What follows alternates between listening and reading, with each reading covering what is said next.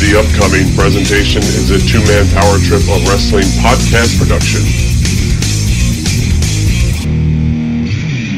What's up, guys? It's the phenomenal AJ Styles, and you're listening to the Two Man Power Trip. Hey, Johnny. Cool, man. What's going on? We ready to go or what? Uh,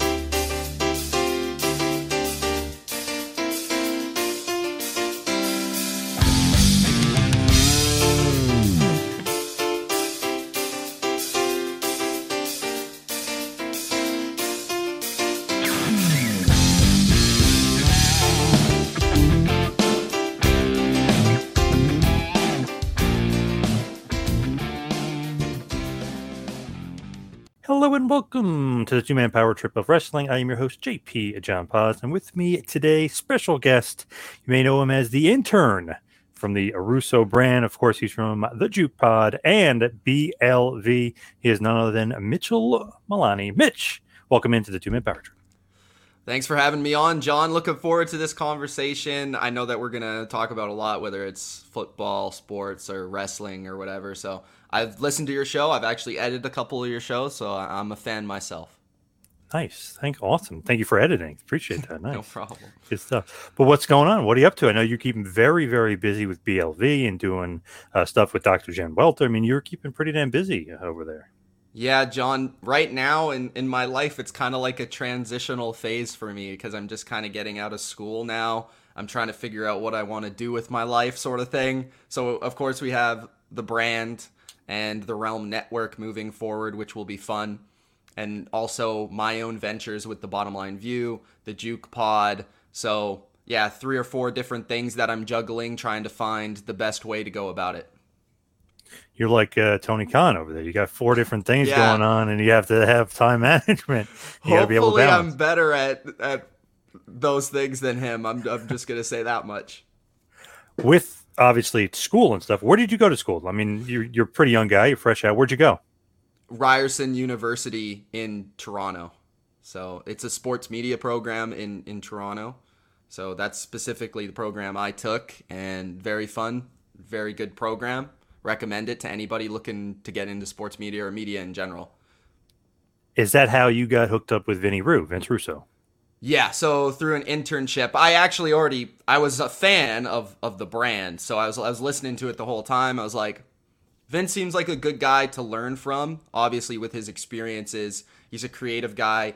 It felt like I didn't know him, but it felt like he was a pretty personable guy and maybe boss as well. So I was like, maybe I'll reach out to Vince and see like if he has a spot for me, if I can do anything, and that's just how it went about. It was through an internship program at Ryerson. So he contacted you. You contacted him. I emailed him and I was like, Do you have an internship? And he kind of said, We don't really do that, but like maybe we could work something out. And it took quite a while. Like I had to go back and forth. I wasn't sure if I was going to get it because at the same time, I was actually getting the juke started as well. And that was going to be like an internship. That's what initially was going to be, but it turned into something else. So I kept hitting up Vince every once in a while, every few weeks. So after a month or two, eventually it just worked itself out. We got on Skype and then we got started.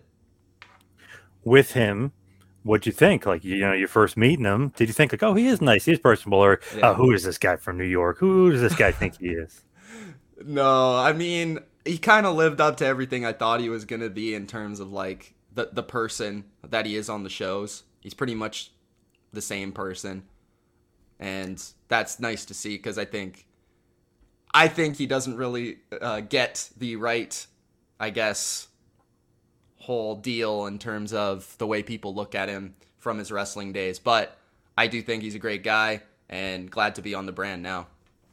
So, what was the role initially? Like, um, castrating the marks, and obviously, you added Yeah. some shows. Like, what was the initial kind of role when you first brought it? it was kind of like everything like because i was an intern so i was do whatever sort of to help but it started with like putting out tweets and then learning how to do that for every show. Jeff would go over some things with me. Then i would be editing a few clips and shows on youtube and then doing thumbnails and things on youtube then going on castrating the marks sort of. It started as a sit-in. Like i never knew i was actually going to get on the show or be on the show at all but it just was like come and see how we do this sort of thing and that's kind of where it went but that's how it started kind of doing a little bit of small things and then once they saw i could handle more they just gave me more Now, the internship is over. Are you fully uh, on board? Are you fully a part of the brand? fully a part of the brand and planning on having some of my own shows as well so that's pretty exciting in the nfl space so that's going to be good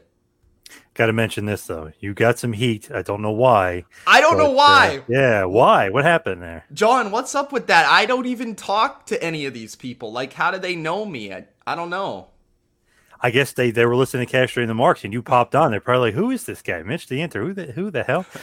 What? Why the heat? Where did where did that come from? What the hell's going on with these guys?" I don't want to say it, but I'll say it anyway. I think it might be jealousy. I don't know, John.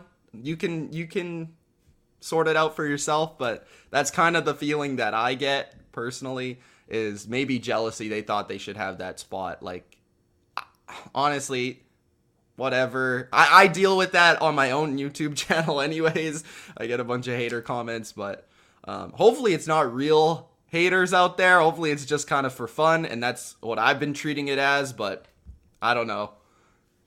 Hey, Howard Stern used to get hate listeners all the time, and you know, guys, Right. guys like that, and and Imus and stuff. you- People like, oh, I hate this guy, but they listen to him. So as long as they're listening, you know, as long as they're using their ears, that, that that's kind of a good thing. And in a weird, weird way, it might be a good thing. Very true. Yeah, I agree.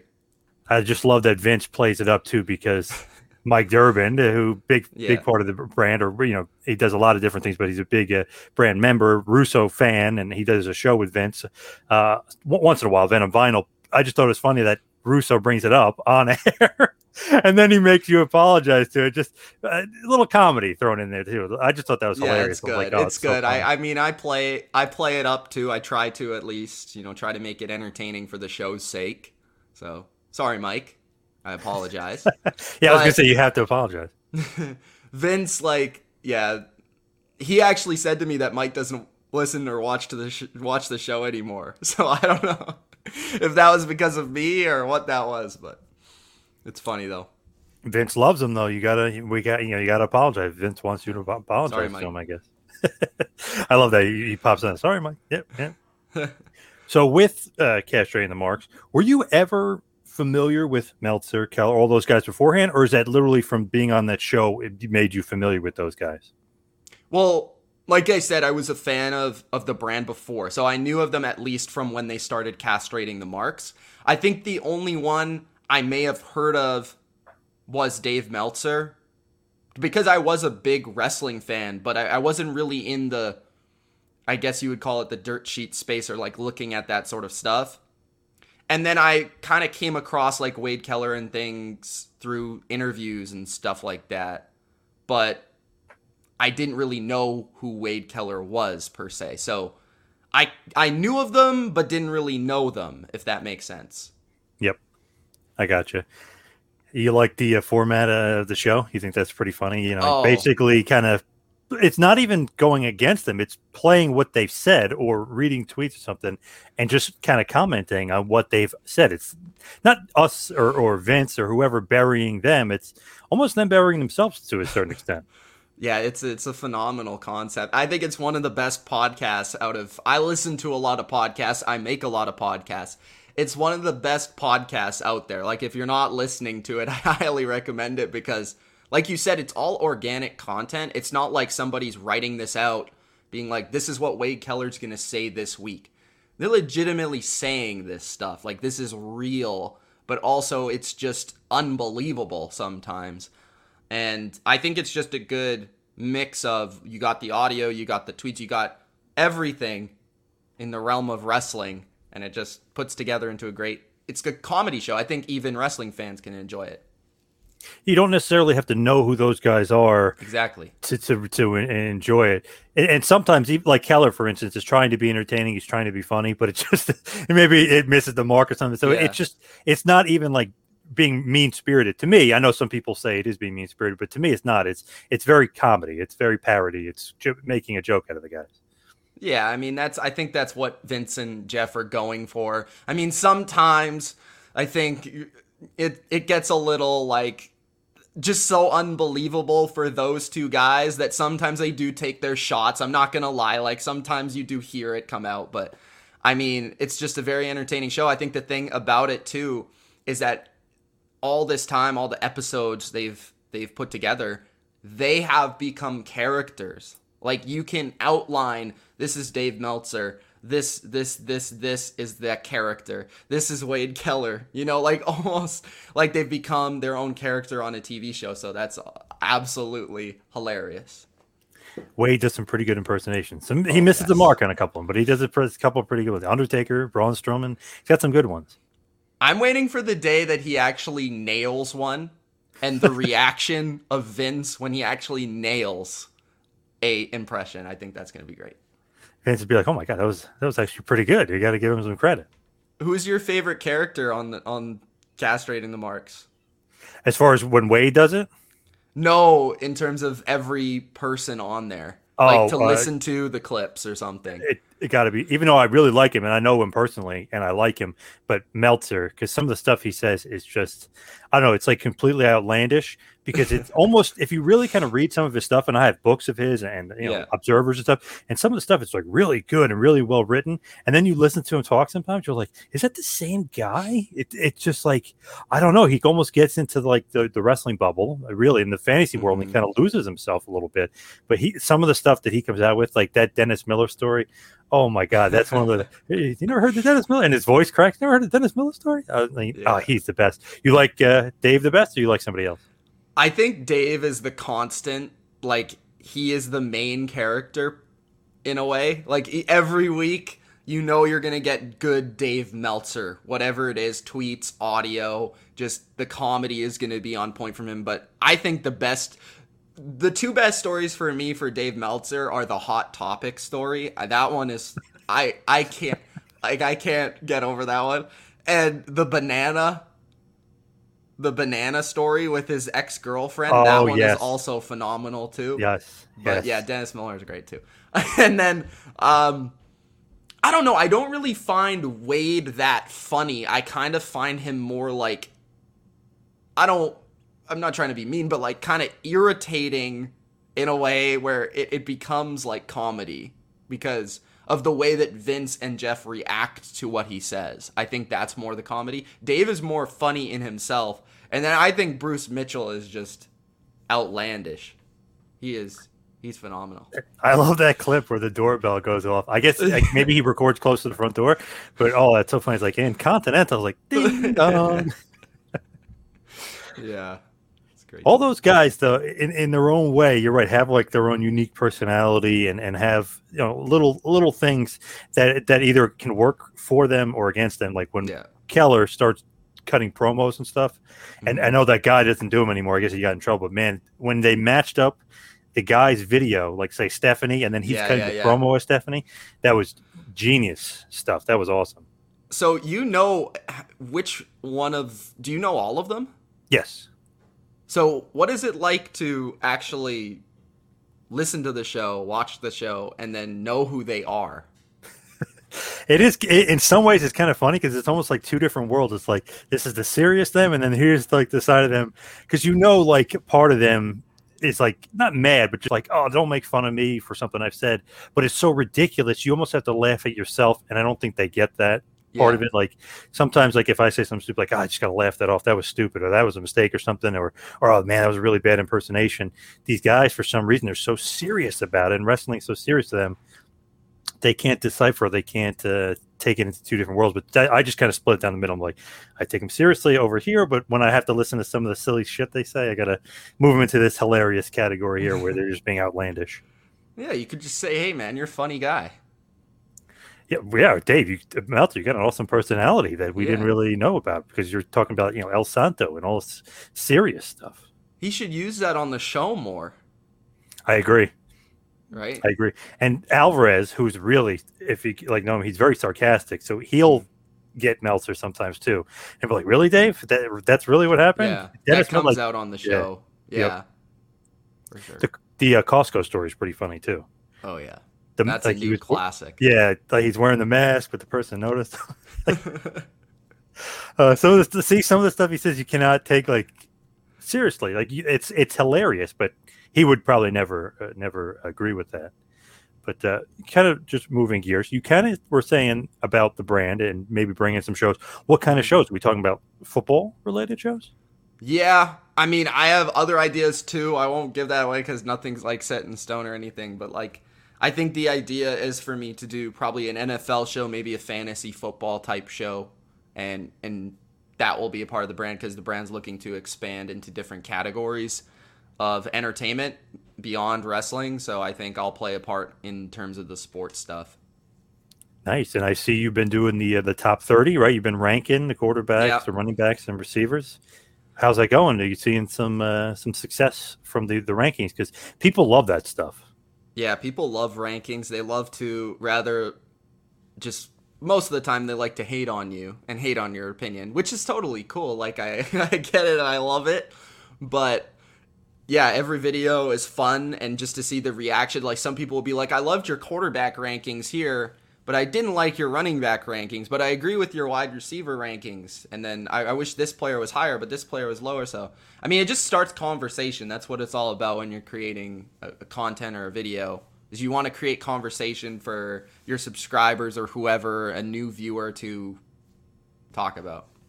Create some debate, right? It's like okay, Rodgers is number one, Mahomes. You know, you kind of go back and forth a little bit, create a little bit of uh, debate with the person. Yeah, exactly. That's what it's all about. I also like doing it. I mean, I've been doing rankings way before I I had a channel or a platform. So like for me it's it's fun. I just like thinking about this and I and throughout the season you kind of have in your mind like oh this guy I think is like number 2 or 3. Like maybe he's jumped in the top 5. Like the, interesting thing is that Josh Allen had a breakout season. Like where do I actually rank him this year? That sort of thing. So, who is the top five quarterbacks in, in the rankings? Top five quarterbacks. So top five quarterbacks, I have Patrick Mahomes, Aaron Rodgers, Josh Allen, Tom Brady, and Russell Wilson. Those were my top five. Sounds about right. In that order, or did It was that- in that order, yeah. So the one that I was kind of, I was contemplating both number one, number two, and then I was contemplating number three, number four, and then R- Wilson was pretty secure at number five. I didn't include Deshaun Watson either, so for anyone wondering. what's going on with him? What's the latest? Is he going to play? Is he in trouble? What's going on? I doubt he's gonna play. I'll just say that. Man, he what? How many people or women came out against him? That was a lot because there was rumors that oh he's going to be traded, and all of a sudden, well, he can't be traded anymore because of all this backlash. yeah, too too many to count. So when that that that amount comes out, I think I just try to stay away, far away as possible, remove him from the conversation, and just talk about football. That's what I want to do. I don't want to get into that mess, to be honest. What about Jeff Lane's boy, Josh Allen? Do you think he's going to be better this year? Because he had a great year last year, Yeah. but then in the playoffs against the Chiefs, he kind of went back to same old Josh Allen. Is he going to get Mhm. over that hump this year, or are we going to see that same old Josh? it's tough to say that he'll get over the hump because he was so good, like you said last year. He was like borderline MVP level. Like I think it Yeah. was Rodgers, then it was Allen. So it's tough for him to get better. Obviously, he's young and he'll improve. I think he'll improve aspects to his game. Maybe he won't be in that like true MVP. Maybe he will.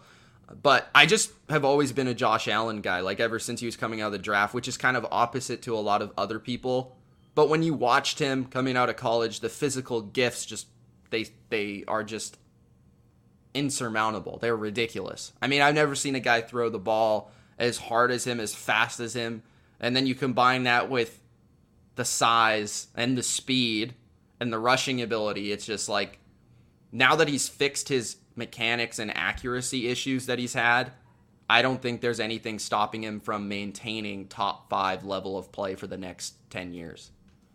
Why didn't the Giants draft? I'm a big Giants fan. Why didn't they draft him when they had the opportunity? I know they were saying, "Oh, you're going to draft this guy and this quarterback." I think they went with Saquon that year, but it was like Saquon, yeah. they needed a like a quarterback. They needed like I don't know. To me, I was like, man, yeah, I would have went after him of all the guys because he had the best upside to me in, in Yeah. that draft. Yeah, I would have drafted him first. Yeah, Cleveland- oh, oh, well, Cleveland, Cleveland- Cleveland could have drafted. Cleveland yeah. drafted Baker. I guess Baker was sort of like the safest out of all the quarterbacks, but because he had enough like physical upside when you watch Baker, like he's got a good arm and all that stuff, he can move around, but he also like had proven it at the college level versus good opponents. So I get the Baker pick. Obviously, I was more of an Allen and actually Lamar guy as well, which uh, just so happens I was right about that, but I'm not always right. But yeah, Josh Allen, I would have picked him if I was the Giants because, like I said, I would have picked him first. So if I was the GM of the team, I would have picked Allen. But to not, I mean, Saquon, like he was looked at as a generational running back. I still think he is. The, the only issue with him is he, he's been hurt. I, I think he's Yep. phenomenal. So it's tough. I, in the running back position, that's the whole debate today is like it's not very valuable, you know, in- especially in comparison to the quarterback position. So. I don't think since then, and I don't think there will be in the next few years, like a running back that goes that high in the draft. to me, and the Giants should have learned their lesson from about 14 years earlier. So they had Tiki. He's the whole Yeah. team. He's the best, one of the best running backs in the league, probably top 5 Mhm. He's got. Then he leaves. Oh, then we're a more well-rounded team all around. We win the Super Bowl the next freaking year. That's right. I don't know. You think that they would be above that, thinking like, okay, we don't need that great generational running back. We need to surround the team of good players, get a good quarterback who's solid, and then we can have a you know whole kind of a wide range of a team here.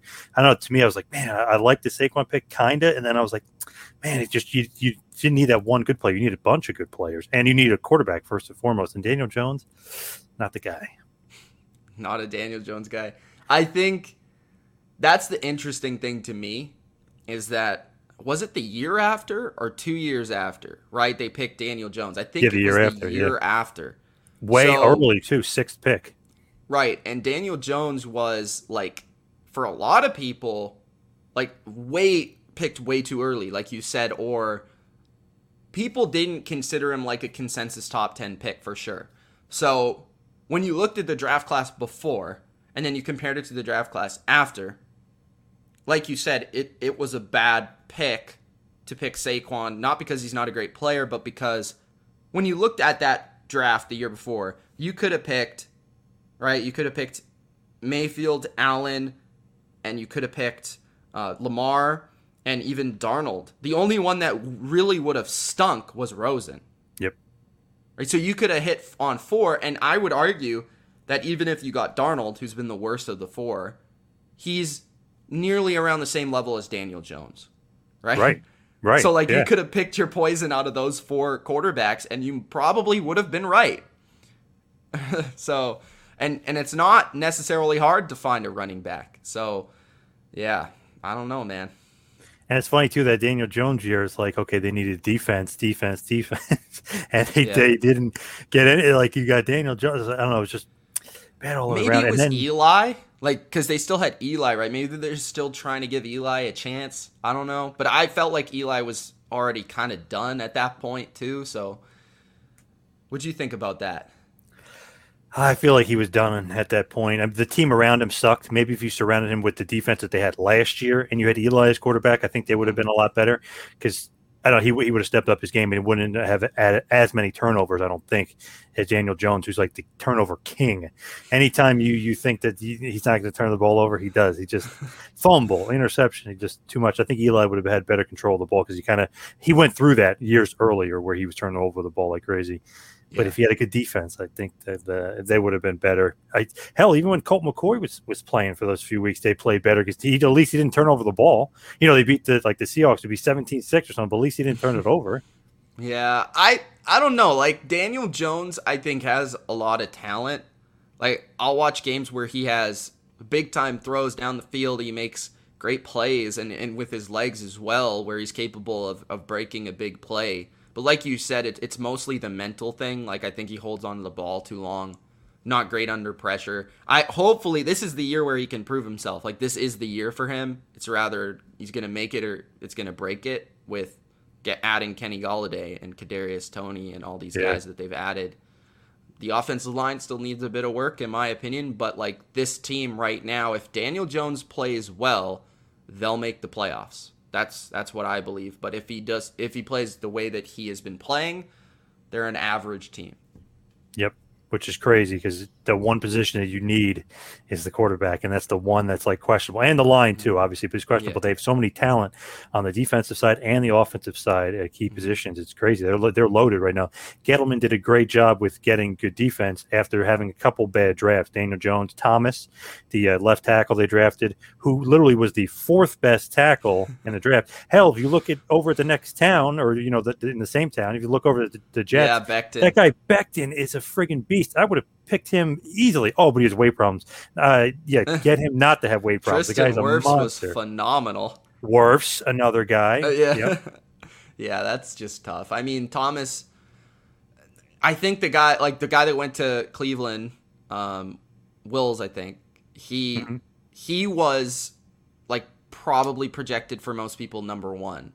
He was like the third best. So it's kind of funny how that w- that worked out. I think it's almost like reverse order of how they were drafted is how they ended up so far. But we'll see. I, I'm willing to give. You also have to take into account with Thomas, like the rest of the line wasn't very good, so it's it's not really helping him. Yeah, Will Hernandez somehow he, was supposed to be great. He's been horrible. But I- if just eye test, look at that guy Becton, you're like, okay, this, this guy is a monster. Like even for NFL level, he is a monster amongst everybody there. He's just Yeah. a beast.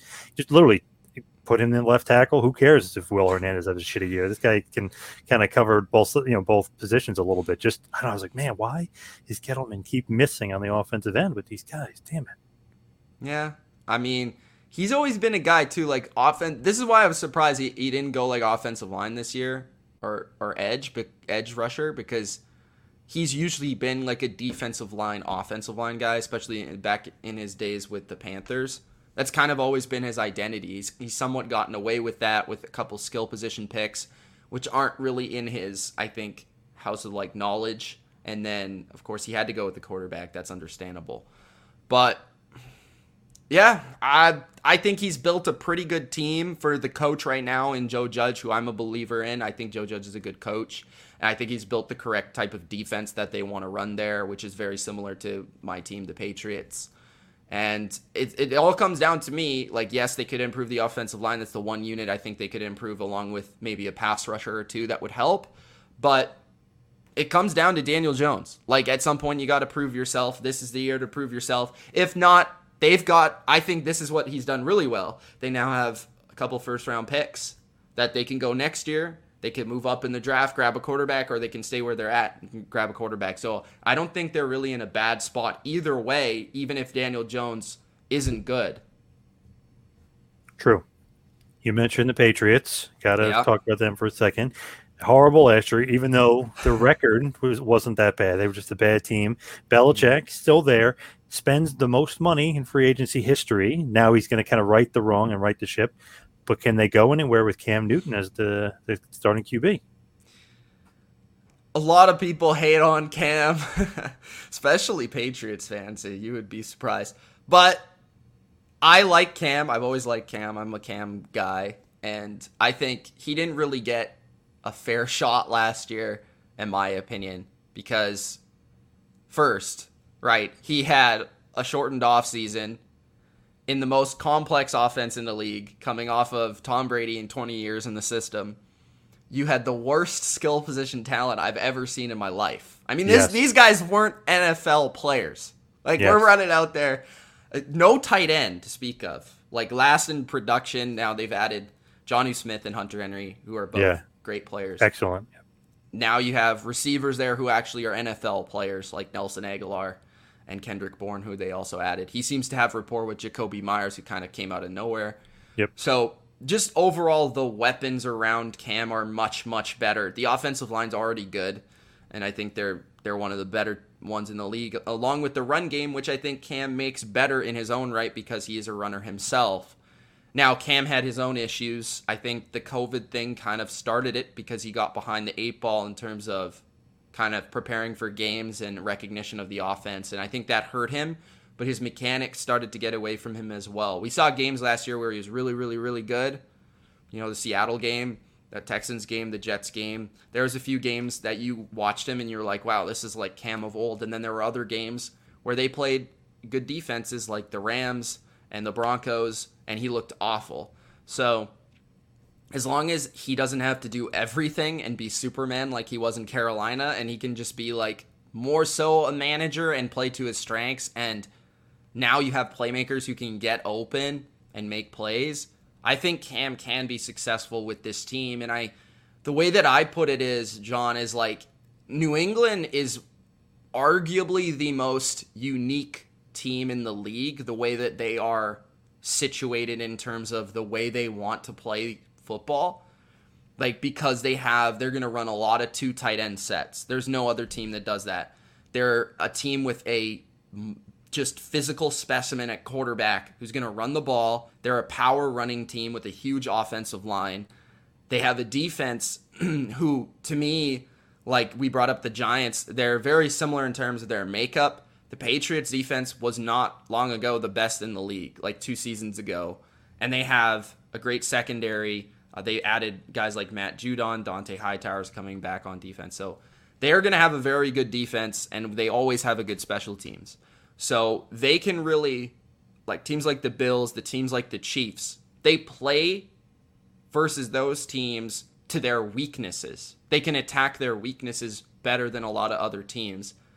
The question is, like, what's that quarterback going to be? That's really the question. Like, can Cam be consistent? Or is it going to be Mac Jones? To me, it will be Cam the whole year, and then Mac Jones will take over after that. But yeah, I, I like the way the Patriots look on paper right now, and we'll just see how Belichick takes it to the field.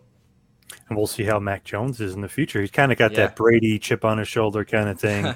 I know he didn't get picked that late as, as far as Brady did, but I mean, he's got that little chip on his shoulder where it's like, man, I should have been picked higher, and I, you know, I'm a national champion. I'm undefeated college quarterback. You know, come on. Yeah.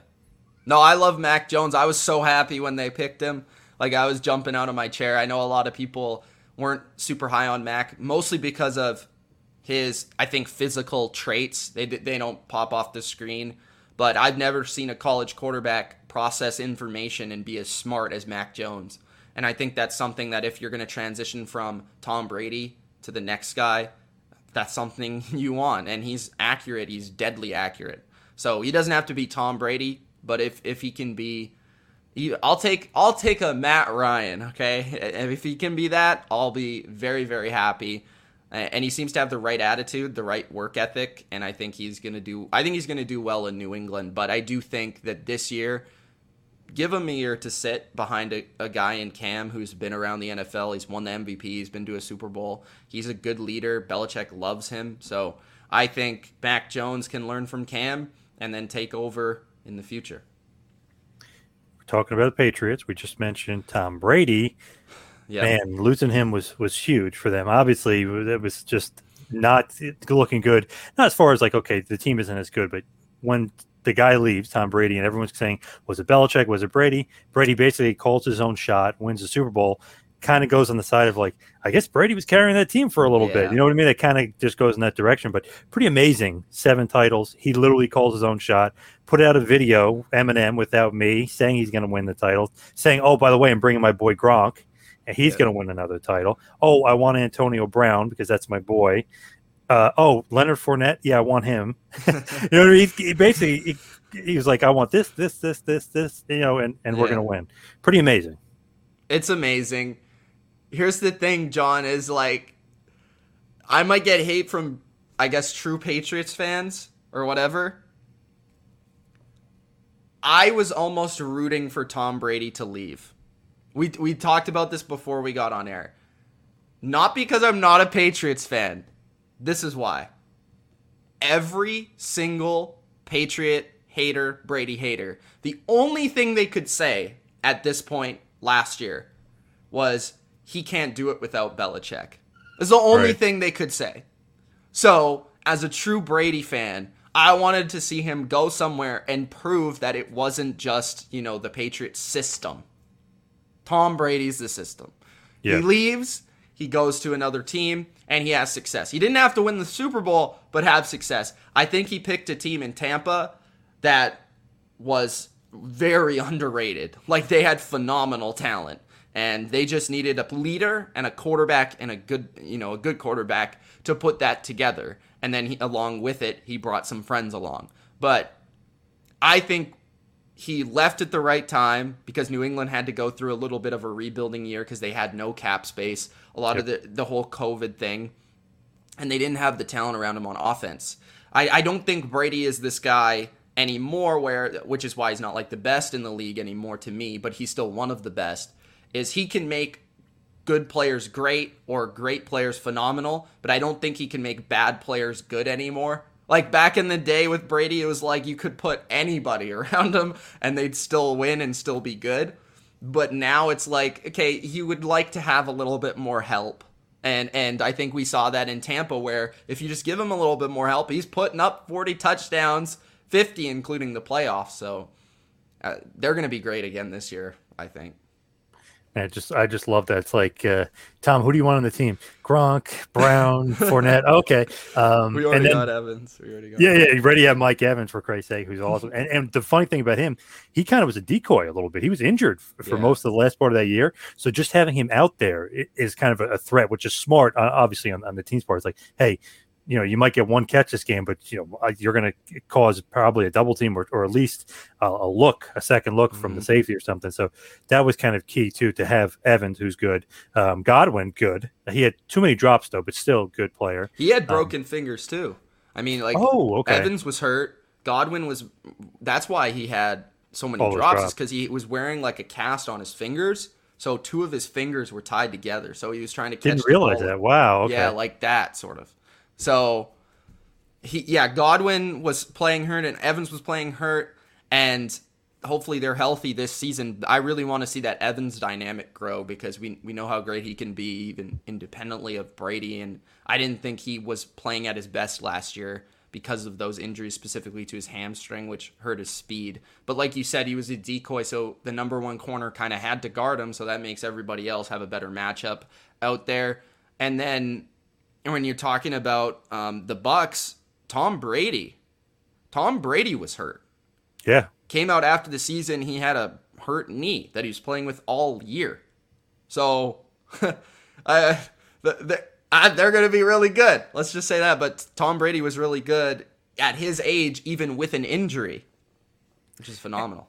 And I loved it too because my buddy was saying who was going to win. It's like I don't know. I think the Bucks are going to beat the Chiefs in the Super Bowl, but Mm-hmm. I go I'm a little nervous because Mahomes can literally pull plays out of his ass, and you know what I mean. Tyreek Hill's the fastest guy in the league, so it's like oh man, like what's going to happen here? But I said Shaq Barrett and JPP somehow under the radar, under under um, underrated guys. No idea how, and they both completely dominated and took over the game. Yeah, I, I remember because I actually, believe it or not, picked the Bucks to win the Super Bowl before the season started. Whoa! Wow! nice. Yeah, I actually had them beating the Bills in the Super Bowl. I was close, but Yep. Uh, it was more like I picked the Bills, kind of like I was like I had the Chiefs in the AFC Championship. I was like I kind of want to mix it up here. but know, I thought the Bills were going to beat the Chiefs too because when they played Yeah. earlier in the year, I felt like they figured out the Chiefs a little bit that they could beat them when they played them again, and obviously that was not even close. Yeah. Yeah, unfortunate for Jeff. But yeah, when you look at it, I think the Bucks, they were loaded coming into the year and I felt like they would go through their bumps in the road, which kind of happened, but it was frustrating while you were watching it as somebody that was I adopted the Bucks as like my second team, right? So I was watching every snap and every play, which I try to watch for all teams, but it's kind of hard to do. So with the Bucks, it was like they were playing teams and losing, and I was like, if they just like they're so much more talented than these teams. Like they just gotta put together the game plan. Like I felt like the coaching was off, the chemistry between Brady and the receivers were off. They eventually got it on a roll at the end of the season, and then you started to see it kind of build on throughout the playoffs. Once you got to that Super Bowl, it was like everyone was sort of saying the Chiefs are favored. They're to win because Andy Reid's to figure it out and Patrick Mahomes is going to make plays. It's like, well, that's not actually like NFL analysis here. Like, can we Yeah. look at the actual matchups Yes. in terms of this game? That's the problem where people fall into the trap is like, well, where do the Chiefs can they actually attack and beat the Bucks? Not like Mahomes is just going to run around and throw the ball. Like, give me some reason. So when you actually looked at it logically, when you watch that game, it was like that is how like on paper this game would turn out. And it was one of those rare Super Bowls where on paper and the actual game was actually what happened, which a lot of the times that doesn't happen. So Right. Don't doesn't matter how good Mahomes is. His Yeah. line his line was a little bit struggling. And even if he did have a healthy line, I don't know if you could go up against Suh, Barrett, and JPP and, and do well because Yeah. it just wasn't a good matchup for, for them. Like, okay, I want to have enough time to throw the ball. You're not going to have a lot of time to throw the ball. I mean, it's going to, Yeah. and, and Tyreek Hill's not going to be able to run deep patterns. And you're going to, maybe you can dump it to Kelce and, and that's fine, but you're not going to have your normal game plan against that team. Just Mm-hmm. too good of a defense. yeah, their defense was phenomenal, especially when they got that big Vita Vea back. Yes, him he too. was really Beast. good Yep. versus the Packers. And then, well, we saw the same thing versus the Packers, which the Packers had one of the best offensive lines in the league. I know they lost David Bakhtiari, but they destroyed that offensive line in the in the NFC Championship on the road. And then they go to the Super Bowl, they're playing a bunch of backups. So it was even worse. But even versus a team like the Saints, they were with Drew Brees barely dropping back to throw the ball deep, they were getting pressure on Drew Brees and causing problems. So that whole playoffs, they were really the the team that actually moved the ball best was the Washington football team with their Heinicke. fourth string quarterback. Yeah, XFLer. Yep. yeah, pretty crazy. which was so weird too, because like th- that was kind of added. Like, okay, they're going to kill this guy. It's like, no, he, he played really well. And he played actually out of his team. mind. Yep, Yeah. Skin's not that bad. They might be somebody to uh, look out for. I know you like their receiver. I know that. I know he was on Terry your ranking. McLaurin. Oh yeah, did you watch that? Uh, who was number? Oh, Tyreek Hill. You had number one. I have Tyreek Hill number one. Um, Surprised me a little bit. yeah, there, a lot of people have Davante Adams. I think the I was going to say I would have picked him. Yep. the reason for Hill is I think he is the biggest game changer in the league. I think at any skill position, the, his ability to score on literally any play that he touches the ball is is so dynamic. And then just from a lot of the ways that I look at wide receivers is like from watching Bill Belichick's defenses all these years. It's like, what respect does Bill Belichick give this player? Right. When the Patriots play the Chiefs, they literally double team him on every play. And it's not like in a traditional way. It's like they put two players on him and they don't let him like go down the field. They they make everyone else beat him. So to me that just tells me that Bill Belichick thinks this player is that special that he has to do this specific game plan to take this guy out of the game. Now, not to say that any other receiver isn't great. They are they are great in their own ways. But because of Tyreek Hill's speed, it's just such a difference maker to me. And it's that's not his only skill either. But that's that's just a skill that in a way kind of like Randy Moss, he can beat you down the field in a way that no other player can. True. Yeah, it's always got a double Hill. Uh, I know Kelce is, is a beast. I'd rather him get 100 yards receiving than Kel- uh, than Hill Yeah. getting 200 or whatever on two 60 yard bombs. You know what I mean? He's dangerous. Yeah. That changes the game, right? Like you can that's exactly what the Bucks did wrong in the first game Yep. and they did right in the second game is they said, "Okay, we're not going to worry so much about Kelce. Like if you're throwing the ball 5 yards to him, we're worried about Tyreek Hill." So uh, that Which was a big funny, they- difference for them. The second, third, fourth quarter, and then the Super Bowl, those seven quarters, they Mhm. figured it out. That first quarter against the Chiefs was like, fuck. You know, like just Yeah. complete uh, meltdown. and it was the- it was boneheaded too. Like Yeah. you're like, why do you have this guy on an island? Like no team in the league does this. I know that you like like you think Carlton Davis is a good player. He's a good corner. But like to put him on an island versus this guy is is not good. So You, you can't do that. With uh, Tyreek Hill being your uh, number one receiver, you had a couple surprises in there. You had Julio very high, right? You yeah, had uh, Julio's still in the top six for me. I think he's gonna go to Tennessee and have a great year. For sure. He's one of the best of all time, in my opinion. trying to think of the guy from uh, the 49ers that you like. Uh, is it uh, Brandon Aiyuk?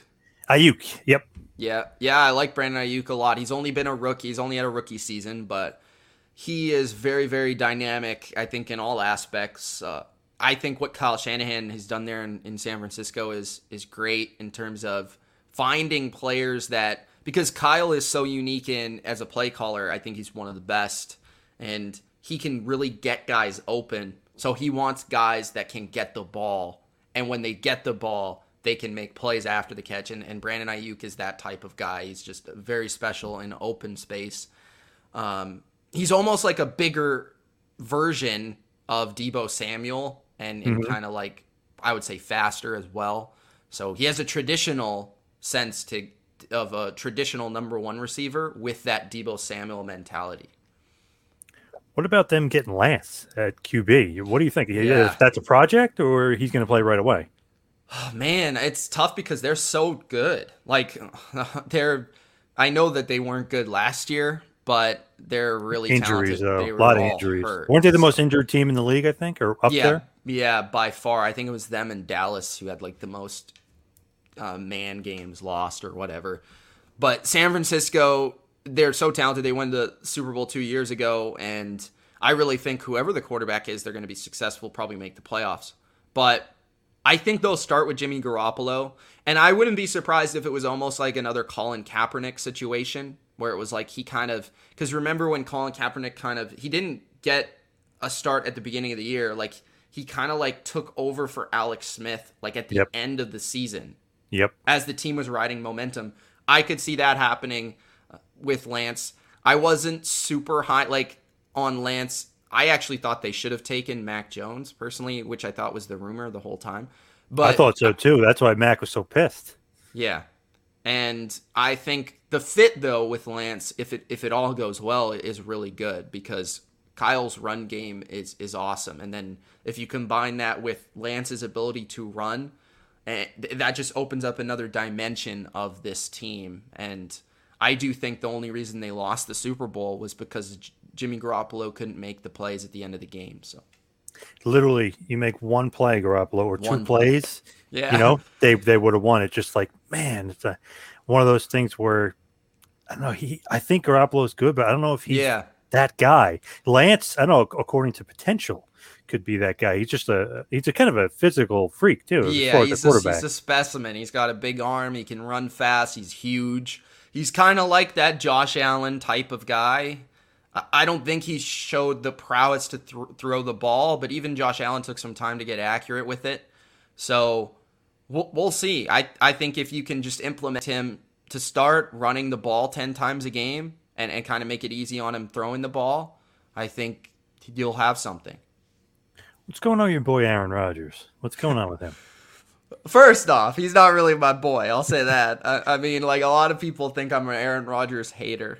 And I, I don't necessarily think I'm an Aaron Rodgers hater. I just don't like when people compare Aaron Rodgers to Tom Brady. That's when I become an Aaron Rodgers hater, okay, John? But uh, yes. overall, I think he's, I think he's just frustrated in terms of the, the team hasn't been winning um, the way that he would like. Uh, now I think it, it's kind of funny because I think he should have been complaining five years ago, to be honest with you, because that's when the team wasn't very good around him. Right. Now that, the team is really good. So, one of the best running backs, Aaron Jones, and then one of the best receivers, if not the best, and Davante Adams. Yeah. It's crazy. Now you're complaining? Like, what the hell? They had five All Pros last year, and when you look at like take rankings across the board, you you said it. They have one of the top ten running backs. They have arguably the best receiver. They have arguably the best left tackle. They had the best center in the league who left. They had arguably a top three corner in Alexander. They have great pass rushers. I mean, across the board, they have a very good team. so, like, I don't know where you're going to go. And they have a good coach. I don't know where you're going to go that's going to be a better situation than you have in Green Bay. So, I I don't know what he is looking for because I honestly think he is going to play this year and then it's going to not end very well. And I don't really think it's because the team isn't good. I just don't think the situation is good and I think that's going to blow up in their face. And then I feel he's going to leave and go to Denver. That's what I think is going to happen next year. And I think Denver, to me, I've said this a few times this offseason. If you watch the channel, is like, I think they're the the Bucks of two years ago. Like they're absolutely loaded, but they need a quarterback. I could see that. Yeah, it's fun. It's funny, like when that happens, like oh, they got all the talent. Most important position is Mhm. QB still, no matter what, and you need to have a good quarterback. And Denver does not, and which is crazy. Elway, who is arguably you know top five of all time, cannot f- figure out how to get a good quarterback in there. Well, he got Peyton. I'll say that. I always Well- defend John Elway in terms of his his first few years because he was able to recruit Peyton Manning, and then once he got Peyton Manning, he put a heck of a team around him to win. Best you know, defense I've seen in a long time. Yep. they were phenomenal uh, defensively, and they brought in, you know, they had uh, Demaryius Thomas, they had Eric Decker, they had, then they had uh, Emmanuel Sanders, they had Wes Welker, they had a great offensive line. Uh, they were a great team, and I always looked at them with, you know, because New England was, it was them in New England for those few years, really who was going to go to the Super Bowl. That was a fun moment in the NFL, but I kind of miss Peyton, but um, yeah, I, I, I do defend John Elway for that because I, I do think that he was a huge reason they could have won two Super Bowls. They went to two of them, they got blown out in one of them, but Yep. yeah, Hey, I always like Peyton's brother better. I'm an Eli yeah, guy. Eli, Eli. I mean, he's he's broken my heart a couple times. Yes. You, you gotta love that. It's funny. A buddy of mine was saying, "Oh, Eli, oh, he stinks. He's overrated. All this stuff." I'm like, put it this way: Joe Namath, right? If you look at his career record, not that mm-hmm. good, but he beat you know beat the Colts. He made the prediction. He made the NFL. He's a he's a Hall of Famer. Eli beat the greatest team of all time, and he has two Super Bowl MVPs. I was like, yeah, he's easily a Hall of Famer, and he is an all time great. That Patriots team that he beat, arguably, Ugh. if they went undefeated, would be known as the greatest team of all time. Yeah.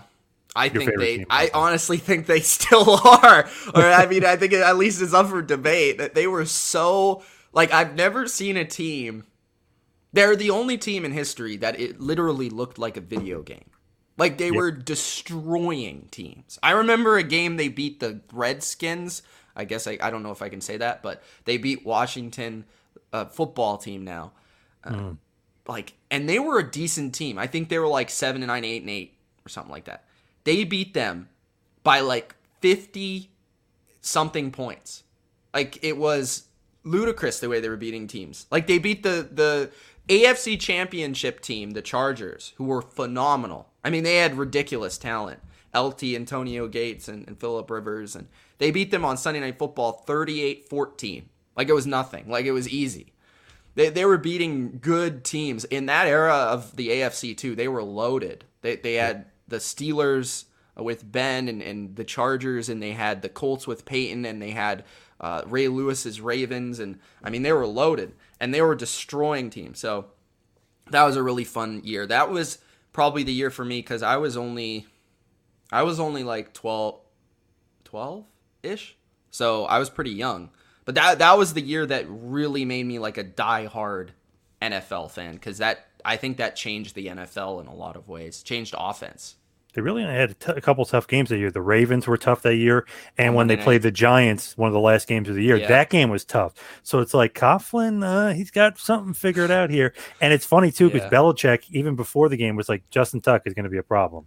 Like so, they Uh. knew going into it. I don't know. if They knew he was going to play tackle instead of end, but they said Tuck's going to Yeah. be a problem. So you got Human Strahan, and Tuck all going after Brady. I always say I know you you said Eli is the man. Tuck was the MVP. Yeah, he should have been the MVP of the game. those games. Both. I think especially the second one. To be honest, he was like ridiculous. Now that was a little bit different situation because I thought the Giants were just as good uh, as the Patriots that year Yeah, going into the game. Um, but the Patriots like were such a big favorite in the first game. I honestly think what hurt them was they were undefeated, so they had so much pressure. And number two, I, I felt like you could kind of sense like I don't know if you remember this, but in in the media days and stuff, like they were super cocky. Like Brady was sort of like uncharacteristically confident and like weirdly like I remember Plaxico Burress said the gate score would be like 2017 for the Giants. And then Brady laughed. He's like, "We're only going to score 17 points." They ended up scoring 14 points. yeah. Um, But and yeah, Burress that was a the weird biggest game. play too. in history of the Giants. Yes. Yeah, it was such a weird, crazy game with Tyree, and that was, of course, the marquee play, which was uh, probably the craziest play ever. Yep. But there were a lot of other plays in there too, and even weird like calls. I remember the Patriots went for it on like fourth and fifteen, and they could have kicked the field goal. Like there was weird things. Samuel dropped a pick, and Yeah, I was a going to lot of say, stuff. yep, right on the sideline. Yep, Yeah, a lot of stuff happened in that game where it just felt like it was the Giants' moment when it was unraveling. It was just like this one. Maybe they don't beat them eight out of 10 times, but on this one day, the Giants were the better team and they were able to come out with the win.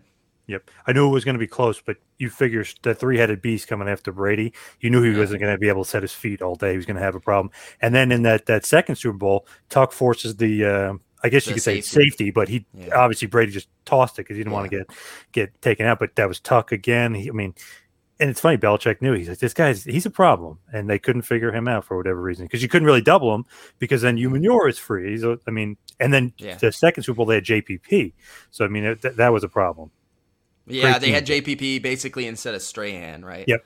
So, yeah, the first one was Strahan, the second one was JPP, and I always look back at those Super Bowls as I- think one guy that's now become crazy underrated, who should be a Hall of Famer one day, is Wes Welker. Wes Welker, he had, of course had the infamous drop in the second game. Yep. He should have been the MVP of the first game. If they if the Patriots would have won that game, he had like 12 catches, which I think might have been a, a record. He had over 100 yards. Um, and he's he's he was a multiple time all pro, led the league in receptions I think 3 times. Like to me, he kind of redefined a position, the slot slot receiver position. I think he'll go on to be a Hall of Famer, but to me that's that's kind of a, a big moment because it's weird that they won all these Super Bowls, but Welker was never actually on one of the teams that ended up winning one of them and and now Edelman's looked at as kind of like that guy, right? That Yep. clutch guy in comparison. Um, but yeah, the Giants. That game, that second game, is the Patriots. I don't even know. Like they were so good on offense that year, and Brady was so good. Their defense was horrendous. They they were like the worst defense, and it's funny that it was low scoring game in the Super Bowl. They were so bad that like th- I don't think a, a quarterback has ever taken a, that bad of a defense to the Super Bowl. They were ranked 31st in the league that year, and they went to the Super Bowl. But the thing that hurt them was Gronk had a broken ankle. Yes, he could have made that catch. He's about two, you know, not two Yeah. feet, but he, he's probably about five inches taller. He would have probably made that catch, and that's who the ball would have went to.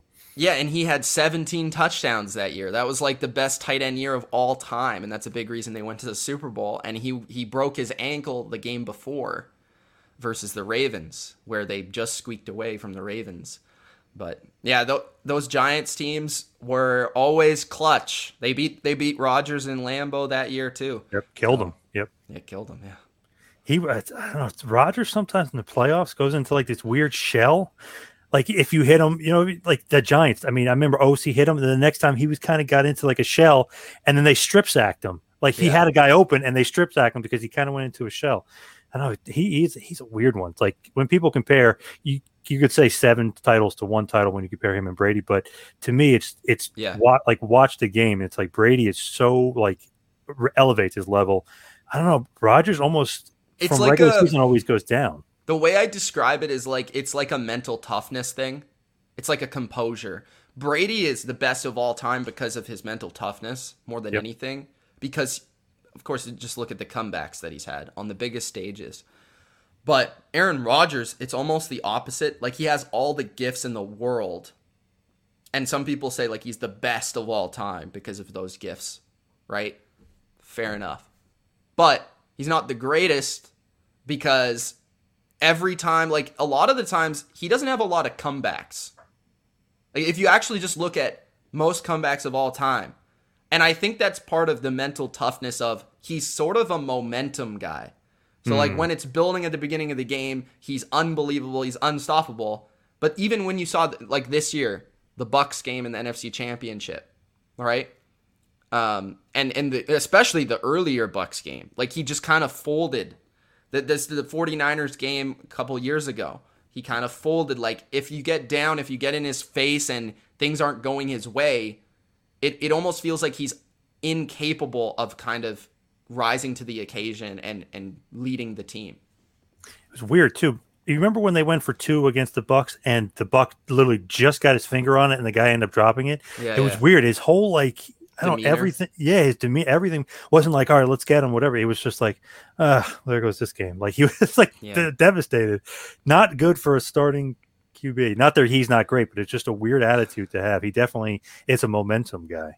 Yeah, that's the thing where I always disagree with people where it's it's like, oh, if Rodgers was on the Patriots, they would have won this many Super Bowls. It's like okay, no, like no, like I don't uh, all the hypotheticals and and that's why I get labeled as a as a Rodgers uh, hater, but it's like I don't think especially with the way that Rodgers has gotten along with certain coaches and, and things. I don't know if he would have gotten along with Belichick. Definitely I, not. I really don't because I don't think his.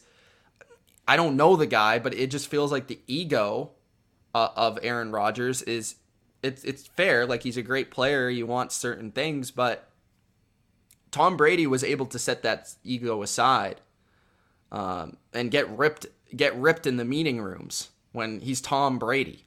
Right? Like Yep. I don't think most coaches would be like to their Hall of Fame best of all time like Tom the the Boston High quarterback could throw a better pass than this. You know, so um, I just yeah, I think with Aaron Rodgers, he's a, he's a funny one because I love watching him play because he's such a dynamic and special talent. But also, you have to realize that all quarterbacks have their faults, and it just so happens that kind of Rodgers, I feel like it, it's always been mental with him. Now, I don't think also Seattle Super Bowl down ten. I don't see him coming back scoring two touchdowns. You know what I mean? Like like Brady Right. did, where it's like, okay, we're getting beat up this whole game. We don't look that good. Brady mental toughness is like, no, I, I have it figured out. We're going to go down. We're going to score two touchdowns. We're going to win this damn thing. Obviously, uh, Malcolm Butler saved the day all the way at the end, but to even get to that point was was all Brady in that fourth quarter. That was the craziest. That's my favorite game of all time, probably, or at least one of them. And the the play people forget in that game is the think- Jermaine Kearse catch. I was going to say that was first of all bullshit, but but it, lucky as hell. Like how the hell Like- did that even happen? But imagine the headspace of I'm I'm scarred, okay? Because I've seen D- David Tyree, I've seen Mario Manningham, Yep. and now we got Jermaine Kearse kicking the ball to himself. I'm like, are you kidding me? So that is why when I that is probably the greatest, even more so than the Atlanta game, because for a Patriots fan, even though we won those three Super Bowls um, earlier in the 2000s, I was pretty young.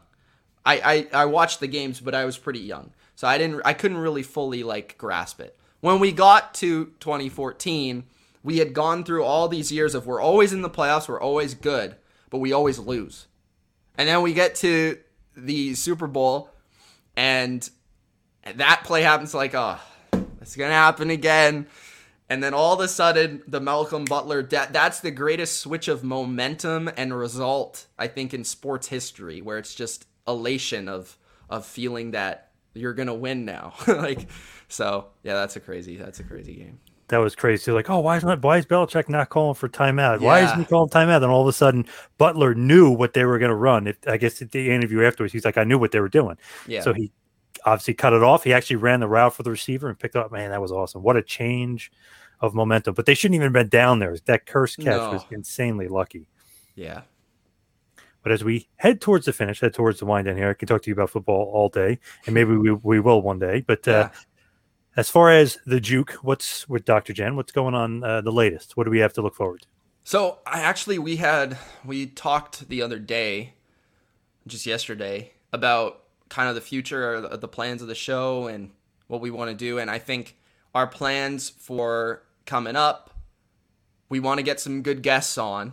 We don't exactly know who they're going to be, but some pretty big names in the realm of the NFL and football in general. And we're going to be doing some big interviews and kind of like kickoff show type vibe for the NFL. So we're really working on that. Now, if you don't know what the Juke's about every Wednesday we are live on Twitch, Dr. Jen Welter on Twitch.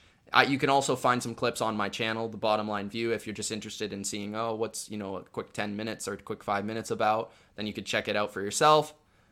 But yeah, so it's been a lot of fun just to to talk to somebody, you know, professional in the space because I've never really had that ability before of understanding what it's like as a coach and understanding what it's like in the locker rooms and that's kind of the vibe you get from Jen. She likes to keep it fun, she likes to keep it you know, she always says to me like we don't want to be like every other NFL show. We want to keep it like more fun and more accessible to an audience that isn't necessarily into like all of the X's and O's and things and it and it's nice to have that vibe from somebody that is so involved as a football person. So that's kind of what we look to do.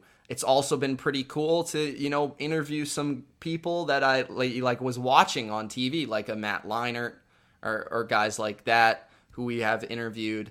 Um, so we're definitely going to be doing that moving forward, and we're really excited for this upcoming season and hopefully with uh, Russo brand and, and Realm, you do a fantasy football show. Man, that's the only sport yeah. that I really care about as far as really fantasy. any care about anyway. But fantasy football, I love, and I'm always kind of curious because those fantasy shows, I want to write down to the, like who should I not only who should I pick, who should I play this week? I got this option, yeah, this option. Yeah, who should I play? You know what I mean? They always kind of beat around the bush and oh, this guy, oh, but his numbers here. No, who who should I play? I want to know more, you know, fantasy football hard information because some right. of those shows kind of skirt around to try to always sound correct. You know what I mean?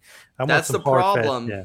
You, you, you gotta just leave your opinion out. If you're wrong, you gotta be a man and stand up for yourself. It's the same thing I think with like gambling or betting advice as well. It's like this is my opinion. Now you don't gotta agree. You don't gotta bet. I didn't say go bet on this game, but this is your opinion. This is my opinion on what you what you can do and what I think I'm gonna do. Um, and the same thing is for fantasy. It's like I think you should pick this player because I'm gonna pick this player. Right. Now, uh, where can everybody find the Juke, BLV, and everything else you got going on? Yeah, so the Juke, you could find it in a lot of different places in terms of social media. You could give us a follow at the Juke Pod on Twitter and Instagram. You can find us every Wednesday live on Twitch at Dr. Jen Welter. Just search up her name, even on Google, and it will pop up. First thing that pops up is Twitch. And then you can find the bottom line view myself on Instagram. We are at the bottom line view. You can follow me at Mitch Milani. And then, of course, on YouTube, just search uh, the bottom line view or bottom line view and it will pop up. But NFL content, looking to really pump some things up for the bottom line view coming up before the season. Nice. Before we let you go, give us one player to look out for this season. Oh. That uh, we should probably pick. Doesn't have to be too obscure, Fantasy? but somebody. Yeah, fantasy wise, who who we who should we look out for? Hmm. Okay. One player you should look out for is Los Angeles Rams running back Cam Akers. That is somebody that I think is going to get a lot of hype heading into the season. I think the Rams will have a very good offense. I love Matthew Stafford. I love Sean McVay. And I think that offense is going to score a lot of points, but the nucleus of it always has been the run game for McVay, and I don't think that will change. I think Akers is the new Todd Gurley for his offense, so he's going to put up a lot of points.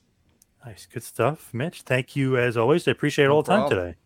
Yeah, thank you, John. Appreciate it. This has been a John Paz Power Trip production in conjunction with the Two Man Power Trip of Wrestling. You could follow us on Instagram and Twitter at Two Man Power Trip. You could check us out on Facebook. You could subscribe on YouTube. You can go to patreon.com slash TMPT Empire to become a patron and also check out the website tmptempire.com and buy a shirt at prowrestlingtees.com. Two Man Power Trip, where the power lies brother.